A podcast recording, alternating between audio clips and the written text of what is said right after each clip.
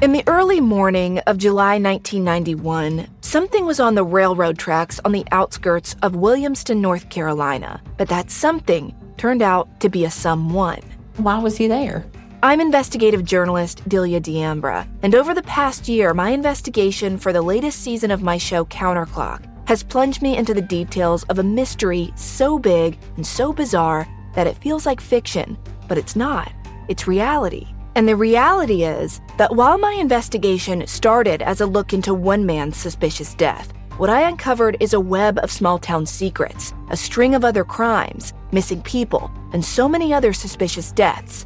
These are all things that I think many have tried to keep hidden. Do not go looking for answers.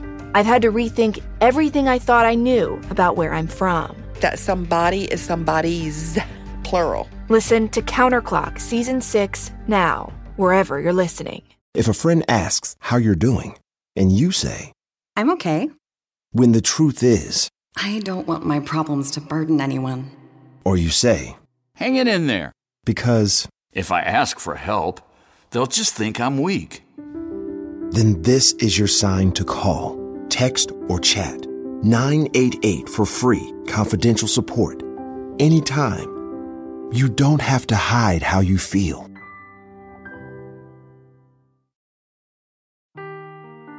Seeking the truth never gets old. Introducing June's Journey, the free to play mobile game that will immerse you in a thrilling murder mystery. Join June Parker as she uncovers hidden objects and clues to solve her sister's death in a beautifully illustrated world set in the roaring 20s. With new chapters added every week, the excitement never ends. Download June's Journey now on your Android or iOS device or play on PC through Facebook Games.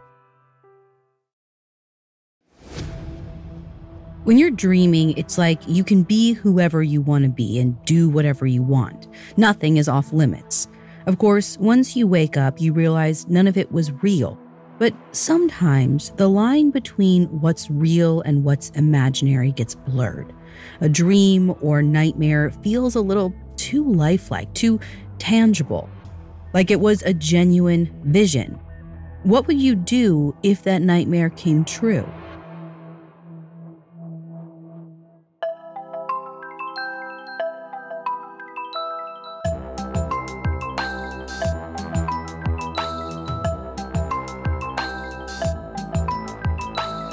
This is Supernatural, a Spotify original from Parcast.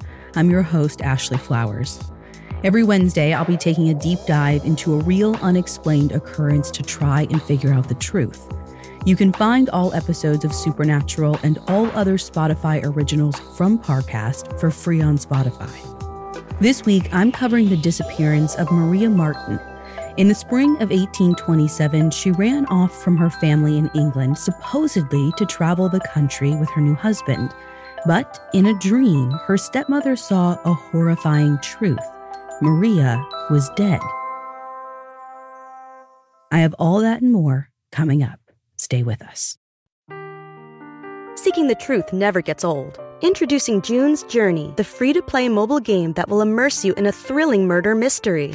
Join June Parker as she uncovers hidden objects and clues to solve her sister's death in a beautifully illustrated world set in the roaring 20s.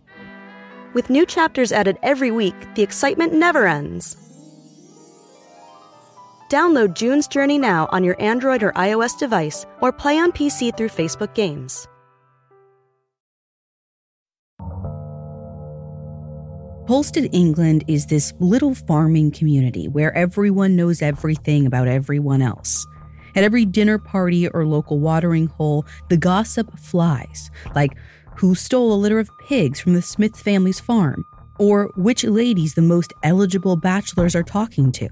In fact, out of the 900 or so residents of Polstead in the 1820s, one woman is on almost every guy's mind. Her name is Maria Marten. By the time Maria is 17, her heart has been won by a man named Thomas Corder. The problem is, Thomas comes from one of the wealthiest families in town. And Maria's beautiful, but she's the daughter of a lowly mole catcher. Thomas knows that his parents, in particular his mother, won't approve of the match. So Thomas and Maria keep their relationship a secret until Maria is 21 and she gives birth to a baby girl. At that point, cat's out of the bag. This is a huge scandal. I mean, having a child out of wedlock is bad enough, but no one even knew they were courting each other in the first place. The worst part is the baby dies soon after being born, and Maria's relationship with Thomas crumbles. But Maria is still young, and she has a lot of life left to live. Within the next year or so, she moves on to another guy. His name is Peter Matthews, and he is way more loaded than Thomas. But history keeps repeating itself, and when Maria is 23, she becomes pregnant for a second time. The good news is she gives birth to a healthy baby boy they name Thomas Henry. The bad news is Peter is not willing to marry Maria and be the father, so the two eventually break up but he agrees to send Maria a quarterly allowance of five pounds, which is enough to support her and the baby. Pretty soon, Maria bags another well to do young man. He's about two years younger than her, and his name is William Corder. That's Thomas Corder's younger brother. Given all the complicated history, William knows his family won't approve of this relationship. So he pressures Maria to keep their romance a secret. Instead of going on proper dates in town, the two meet at the Corder family barn for late night trysts, which, unsurprisingly, leads to another pregnancy. William is apparently a little more chivalrous than his brother, so when he finds out Maria is pregnant, he starts taking the relationship a little more seriously. He even promises to marry her after she gives birth. William says he isn't ready to tell his family just yet. He knows it's going to cause a lot of drama, which is not something the very pregnant Maria needs to deal with at the moment. So he convinces her to travel about 10 miles away to the town of Sudbury, where she can deliver the baby in peace. When she comes back, they'll tell everyone the truth and get married. Which Sounds a little sketch to me, but remember, Maria's past two lovers just tossed her aside like she was nothing. She's desperate to believe things will actually work out this time. Unfortunately, her hopes are dashed right after the baby's born. Maria comes back to Polstead, but within a few weeks, the baby dies, and William starts to get cold feet. To rub salt in the wound, William doesn't even want to give the infant a proper burial. With all the secrecy around Maria's pregnancy, a formal funeral would attract too much attention. So he reportedly convinces Maria to bury their son in a random field, which is pretty awful, but there's kind of a bigger reason. A few weeks later, on the morning of May 18th, William arrives at Maria's cottage and tells her that there's a warrant out for her arrest. In 1820s England, having a child out of wedlock isn't just bad, it's actually somewhat criminal. When unmarried women have babies, local parishes often end up shouldering the cost of raising the children. So, to keep that from happening too often, parish constables can intervene and arrest these women. Conveniently, it seems not the men who helped make the children, but what do I know? Of course, William doesn't want Maria to go to jail, so he comes up with this elaborate plan. If they can tie the knot before she's arrested, Maria will become a member of the highly regarded Corder clan. Money will no longer be an issue, and Maria and her children will all be protected. The problem is they can't get hitched in Polstead. The constable is already on the lookout for Maria, and it's doubtful that any priest would marry them now. Fortunately, William managed to get a marriage license in the town of Ipswich, which is about 15 miles away. But getting there will be difficult. The constable has eyes all over town, so they need to be careful. William gives Mary some men's clothing and tells her to put it on as a disguise. She runs upstairs to get changed, and meanwhile, William tells Maria's stepmother Anne not to worry. By the time they come back, they'll be married and this whole nightmare will be over. Anne finds this reassuring enough, but Maria is a complete mess. When she trudges back down the stairs with William's green handkerchief tied around her neck, her cheeks are tear streaked. She's terrified of being arrested, and to make things worse, she has to leave her three year old son behind with her parents. It's a lot to deal with, but there's no time to question William's plan. Maria says her goodbyes and they head out for the Corder family's barn. The plan is to hide there until nightfall, and then under the cover of darkness, they'll leave town. Anne and Maria's father, Thomas, spend the next couple of days waiting anxiously. Maria and William seem to have made it out of town, so they're hoping that the next time they see them, the couple will be happily married. But two days later, Anne runs into William, and Maria isn't with him. When Anne asks what happened, William explains that his marriage license like fell through and he needs a month or so to get another one in London. In the meantime, he says Maria's staying at a friend's place in Ipswich, so the authorities can't find her. Over the next few weeks, William periodically comes back to Polstead to do work on his family's farm. And every time he sees Anne and Thomas, he's like, Yep, still working on getting that license. Maria's fine, nothing to worry about. But those weeks turn into months, and there's still no progress on the marriage.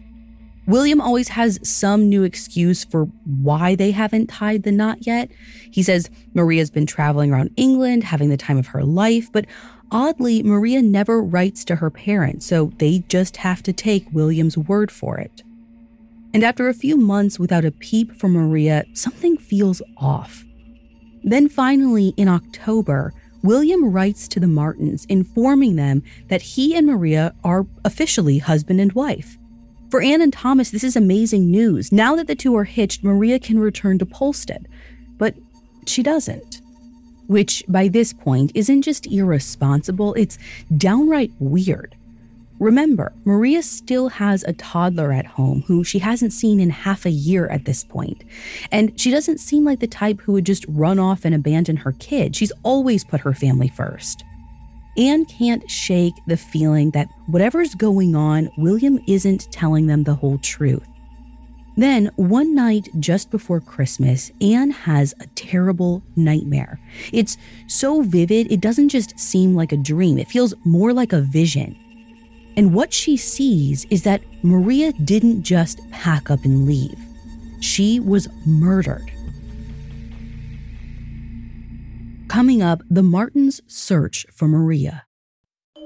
Hello, I'm Hannah Maguire. And I'm Suruthi Bala and we're the hosts of the new Spotify original from Parcast, Sinister Societies. You may know us from the very creepy and excellent podcast Red Handed, but now we've teamed up with Parcast for an unprecedented look at history's most nefarious groups.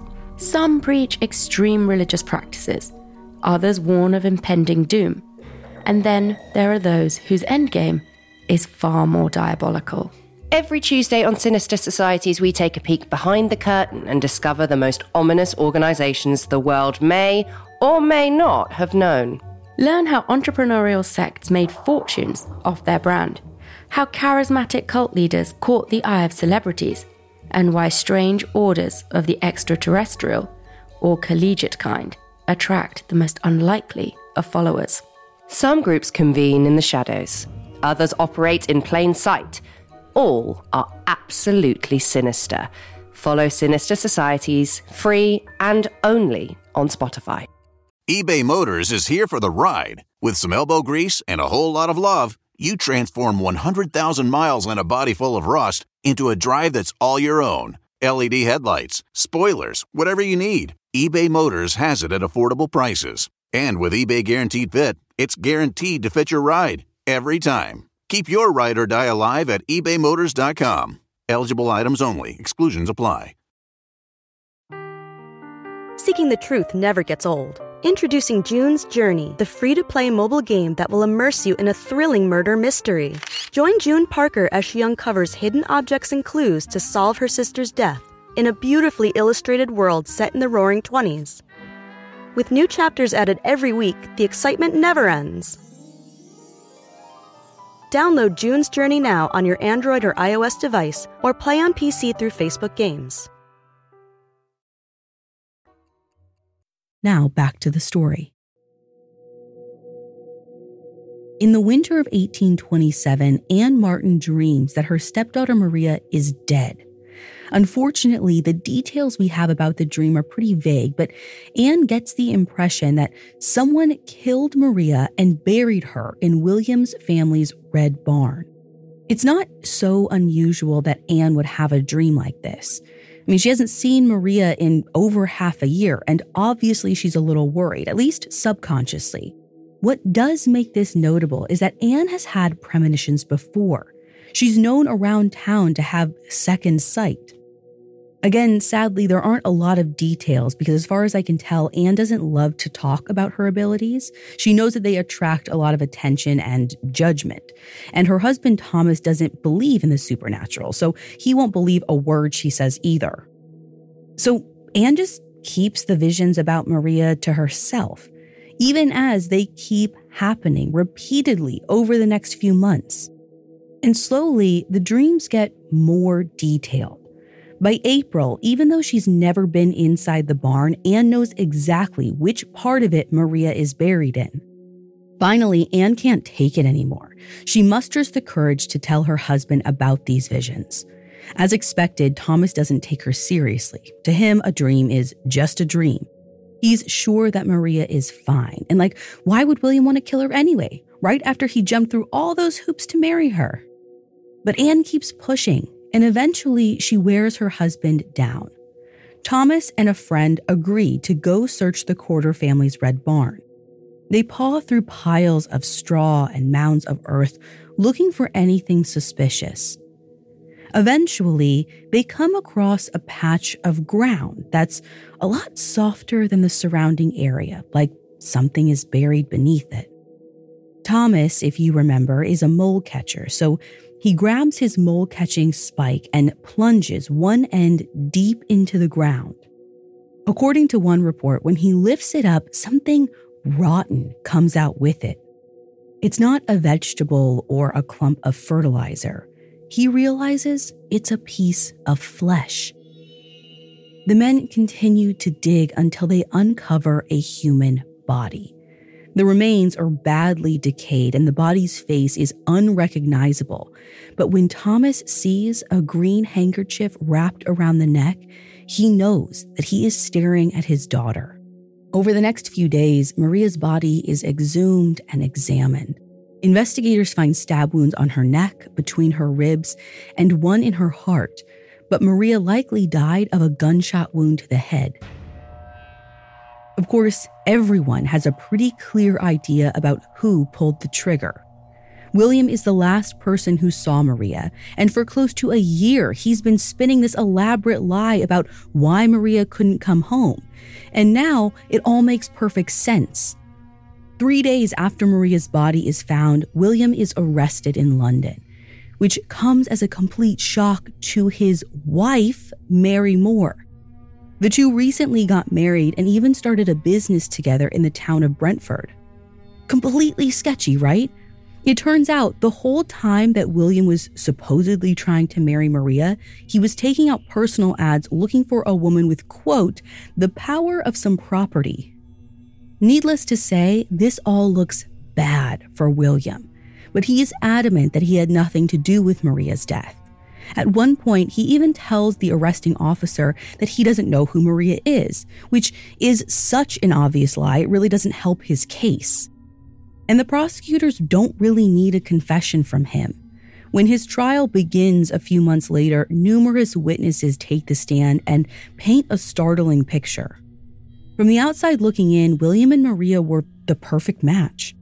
But in reality, the two fought constantly. Even Maria's family knew this, but I guess they didn't realize how serious it was until it was too late. When Anne takes the stand, she reveals that one of the couple's biggest arguments revolved around a missing five pound banknote, which, adjusting for inflation, is worth over $740 today. That money was from the allowance that Maria's ex was still sending her, basically as child support. But in January of 1827, this is a few months before she went missing, the quarterly payment apparently didn't arrive. Now, Maria started digging into it and she finds out that the banknote did arrive. William had gone to the bank and taken out all the money for himself without telling her. Maria is beyond upset. William not only stole from her, he stole money that was meant for her child. Now, right after this all unfolds, Maria gives birth. The baby passes away, and she's wondering if William still is actually going to marry her. And Maria apparently holds the money he stole over his head as a bargaining chip, like, keep your promise or I'm gonna go to the police. Anne even testifies that she once overheard Maria say to William, If I go to prison, you shall go too. But at this point, marrying Maria is the last thing William wants to do. He's desperate to get her out of his life for good, and the only way he sees to do that is to murder her. You see, it turns out that the parish constable never had an arrest warrant out for Maria. He didn't care about her pregnancies and never intended to haul her off to jail. William made the whole thing up as a ruse to get Maria into the barn and explain her disappearance to her family. And during the trial, it comes out that on the day Maria went missing, several locals saw William carrying a loaded gun. They also saw him walking back and forth from the Red Barn, once with a spade over his shoulder and another time with a pickaxe. When William was confronted with all of this evidence, he changes his story. He explains that yes, he was in the barn when Maria was shot, but he didn't pull the trigger. According to him, they argued and he tried to end the relationship, and in response, Maria shot herself. William says that he knew he'd be blamed for the death, so he had no other choice but to cover it all up. He admits he was stupid, but he's no killer. Of course, no one believes this version of events. I mean, in addition to the bullet wound, Maria was stabbed several times. Like, did she do that to herself too? To the jurors, this is just one more lie from a guy that they already don't trust. Within two days, William is found guilty of murder and he's sentenced to hang. With death looming, William is tormented by what he's done. After some conversations with the prison chaplains, he decides to clear his conscience. So, on the day before his execution, he signs a confession. He explains that the murder wasn't premeditated. On the day Maria went missing, they had a terrible fight. At some point, the confrontation turned physical, and Maria allegedly grabbed him. On instinct, William says that he pulled out his gun and fired. But I'm not sure I believe him. He still denies stabbing Maria, which someone obviously did, but he does admit to shooting her. On the next day, August 11th, thousands gather around the gallows and watch as William makes his way up the scaffold. A cap is placed over his head, and moments before he's about to be executed, William says, I am guilty. My sentence is just. I deserve my fate and may God have mercy upon me. Soon after that, the hangman pulls the lever. The authorities leave William's body on the scaffolding for a good hour before bringing him down. As part of his sentencing, the presiding judge has William's corpse donated to science. And this is really gross, but it's too bizarre not to mention. His skin is actually used to bind a book about Maria's case. No joke. Unsurprisingly, the gruesome details of William and Maria's deaths make international headlines. Not to mention, Maria's body was only found because of a psychic vision. I know it sounds too wild to be true, but this isn't the only time that visions have helped solve a murder case. A century later, another disappearance in England was uncovered by a mother's dream.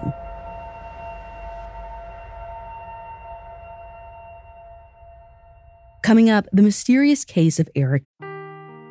Seeking the truth never gets old. Introducing June's Journey, the free to play mobile game that will immerse you in a thrilling murder mystery. Join June Parker as she uncovers hidden objects and clues to solve her sister's death in a beautifully illustrated world set in the roaring 20s. With new chapters added every week, the excitement never ends. Download June's Journey now on your Android or iOS device or play on PC through Facebook Games. Want to connect with a family member who doesn't speak your language? Then check out the language learning program Rosetta Stone on desktop or as an app. Rosetta Stone is designed to immerse you in the language you're learning through an intuitive process. Plus, the True Accent feature even gives you feedback on your pronunciation. And with a lifetime membership, you have access to all 25 offered languages. Get started today. Visit rosettastone.com backslash pod50 to get 50% off your lifetime membership now. That's rosettastone.com backslash pod50 for 50% off. Tomb. Now, back to the story. In the spring of 1922, a young man named Eric Tombe goes missing. The last time anyone sees him is in London on April 20th, when he tells a friend that he's on his way to stay with a guy named Ernest Dyer. Eric and Ernest had met years earlier while working together at the British Air Ministry. Over time, the two realize how easy it is to scam the ministry's system and they become partners in crime. In 1919, Eric and Ernest set up a string of shell companies selling supplies to government agencies. One of the men submits an invoice for work that he's never done.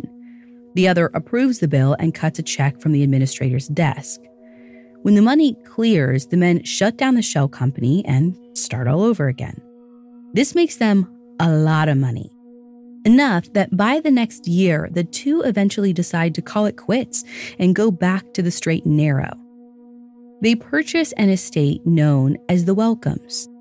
It comes with a huge house and stables, which is perfect for their next business venture training racehorses which isn't as easy as they thought it would be. Within a year, the racehorse business is underwater. In the hopes of recouping their losses, they decide to scam the insurance agency by burning down their own house. But when the insurance agent arrives to investigate the claim, he can't help but notice all the empty oil cans littering the property. It's abundantly clear that Ernest and Eric are trying to rip them off they're not getting a penny. Now, Ernest's name is the one on the deed to the house, so he's the one who takes the hit. He ends up completely bankrupt, while Eric pretty much walks away scot free. Ernest doesn't hold a grudge about it, so the two men keep working together, pulling scam after scam. But for Ernest, it's never enough to get himself out of the red. That is until the spring of 1922, when the two find an unlucky investor they hope to bleed dry. To set the scam in motion, on April 20th, Eric heads off to the town of Purley, about 13 miles from London. But he's never seen or heard from again. At first, his disappearance doesn't raise any red flags. Eric is always on the move, so it's not unusual for him to vanish for even weeks at a time. At one point, Ernest shows everyone a telegram that's supposedly from Eric, announcing that he's overseas. But when one of Eric's friends reads the letter, she thinks it doesn't sound like him at all. She's pretty sure the message is a fake, which obviously casts suspicion on Ernest. Eventually, all of Eric's friends and confidants get the feeling that something sinister happened to him, and Ernest had something to do with it. But they have no way to prove it. So, after a while, they all just kind of move on. But Eric's parents can't let this go. In the months after Eric's disappearance, his father, George, starts investigating on his own. He goes to the tailor shop and discovers that Eric still has suits there that have never been picked up, which is a big red flag that he didn't just disappear on purpose. Then, when George goes to Eric's bank, a manager shows him a signed deed that says Eric granted his power of attorney to Ernest. George knows that his son would never do anything that foolish. He's convinced that something terrible has happened. So he keeps digging until he finds Ernest's last known address, the Welcomes property. When George goes to the partially burnt house, he meets Ernest's wife. She tells him that her husband died that year, and since then, she and her children have been living in the house alone, which is understandable. I mean, she's a widow with no money to her name. She doesn't have very many options. But there's something about the interaction that rubs George the wrong way. And he's not the only one who feels that something is wrong. At some point, Eric's mother starts having these intense dreams that she thinks are actually visions. She's convinced that Eric is dead and he's trying to communicate with her. She sees Eric trapped in a deep, dark place like a basement or a well. And she hears him saying, Let me out. Even though she's never stepped foot on the Welcomes property, she's sure that Eric's corpse is buried somewhere on the estate. Later that fall, George goes to the police with their suspicions. Officers do a thorough search of the Welcomes and they find four sewage pits. They pry them open and discover that one of the pits has been filled to the brim with rocks, almost like someone buried something in it. When officers clear out the pit, they find Eric's corpse, just like his mother predicted. It was almost like his soul was speaking telepathically to his mother from beyond the grave, which I know sounds wild, but it's not a new idea by any means. Even some modern day psychics are convinced that we can communicate telepathically through our dreams. But research shows that our dreams are affected by what we're doing and worrying about while we're awake. So basically, if all you think about is death and murder, you're probably going to dream about it too. Now, put yourself in Anne Marten's shoes. She had to know that something fishy was going on with Maria and William. She knew that the last time she ever saw Maria, she was heading to the Red Barn. So her brain might have put the pieces together in a dream. As for how she knew exactly where Maria was buried, I mean, it could have been a lucky guess. The same goes for Eric Tombe. His mother probably couldn't get the eerie description of the burned Welcomes property out of her mind, and guessing that he was buried somewhere dark and underground isn't exactly shocking. How many stories do you think there are where prophetic murder dreams don't turn out to be true? Probably too many to count. We just don't hear about those. We only talk about the few rare instances where dreams do come true. But whether or not these visions are the real deal, they helped solve two murders. Maybe that's a sign that whatever your subconscious is telling you, you should listen. It could be something you need to hear.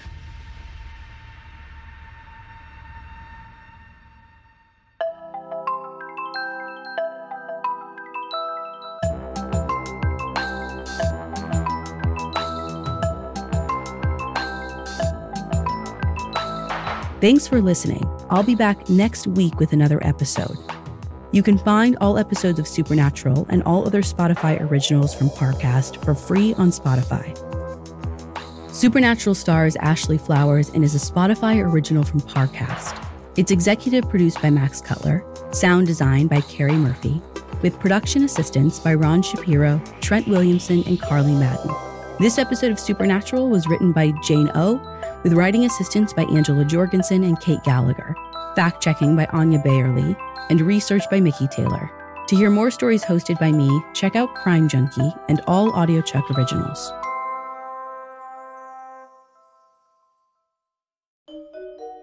You aren't supposed to know about them, unless they want you to. Powerful groups with their own very specific agendas. And if you find yourself on the inside, good luck getting out. Hi, I'm Hannah Maguire. And I'm Suruthi Bala. Join us every Tuesday for our new Spotify original from Parcast, Sinister Societies. Whether it's doomsday predictions, deadly greed, or world domination, each week we're exposing the beliefs and actions of the most ominous organizations the world may or may not have known. Follow Sinister Societies free and only on Spotify. The living room is where you make some of life's most beautiful memories, but your sofa shouldn't be the one remembering them. The new life resistant high performance furniture from Ashley Store is designed to withstand all the spills, slip ups, and muddy paws that come with the best parts of life. Ashley Store's high performance sofas and recliners are soft, comfortable, and easy to clean for more mess and less stress. Shop the life resistant high performance furniture in store or online at ashley.com. Ashley for the love of home. The Angie's list you know and trust is now Angi, and we're so much more than just a list. We still connect you with top local pros and show you ratings and reviews, but now we also let you compare upfront prices on hundreds of projects and book a service instantly. We can even handle the rest of your project from start to finish. So remember, Angie's list is now Angi, and we're here to get your job done right. Get started at Angi.com. That's A N G I, or download the app today.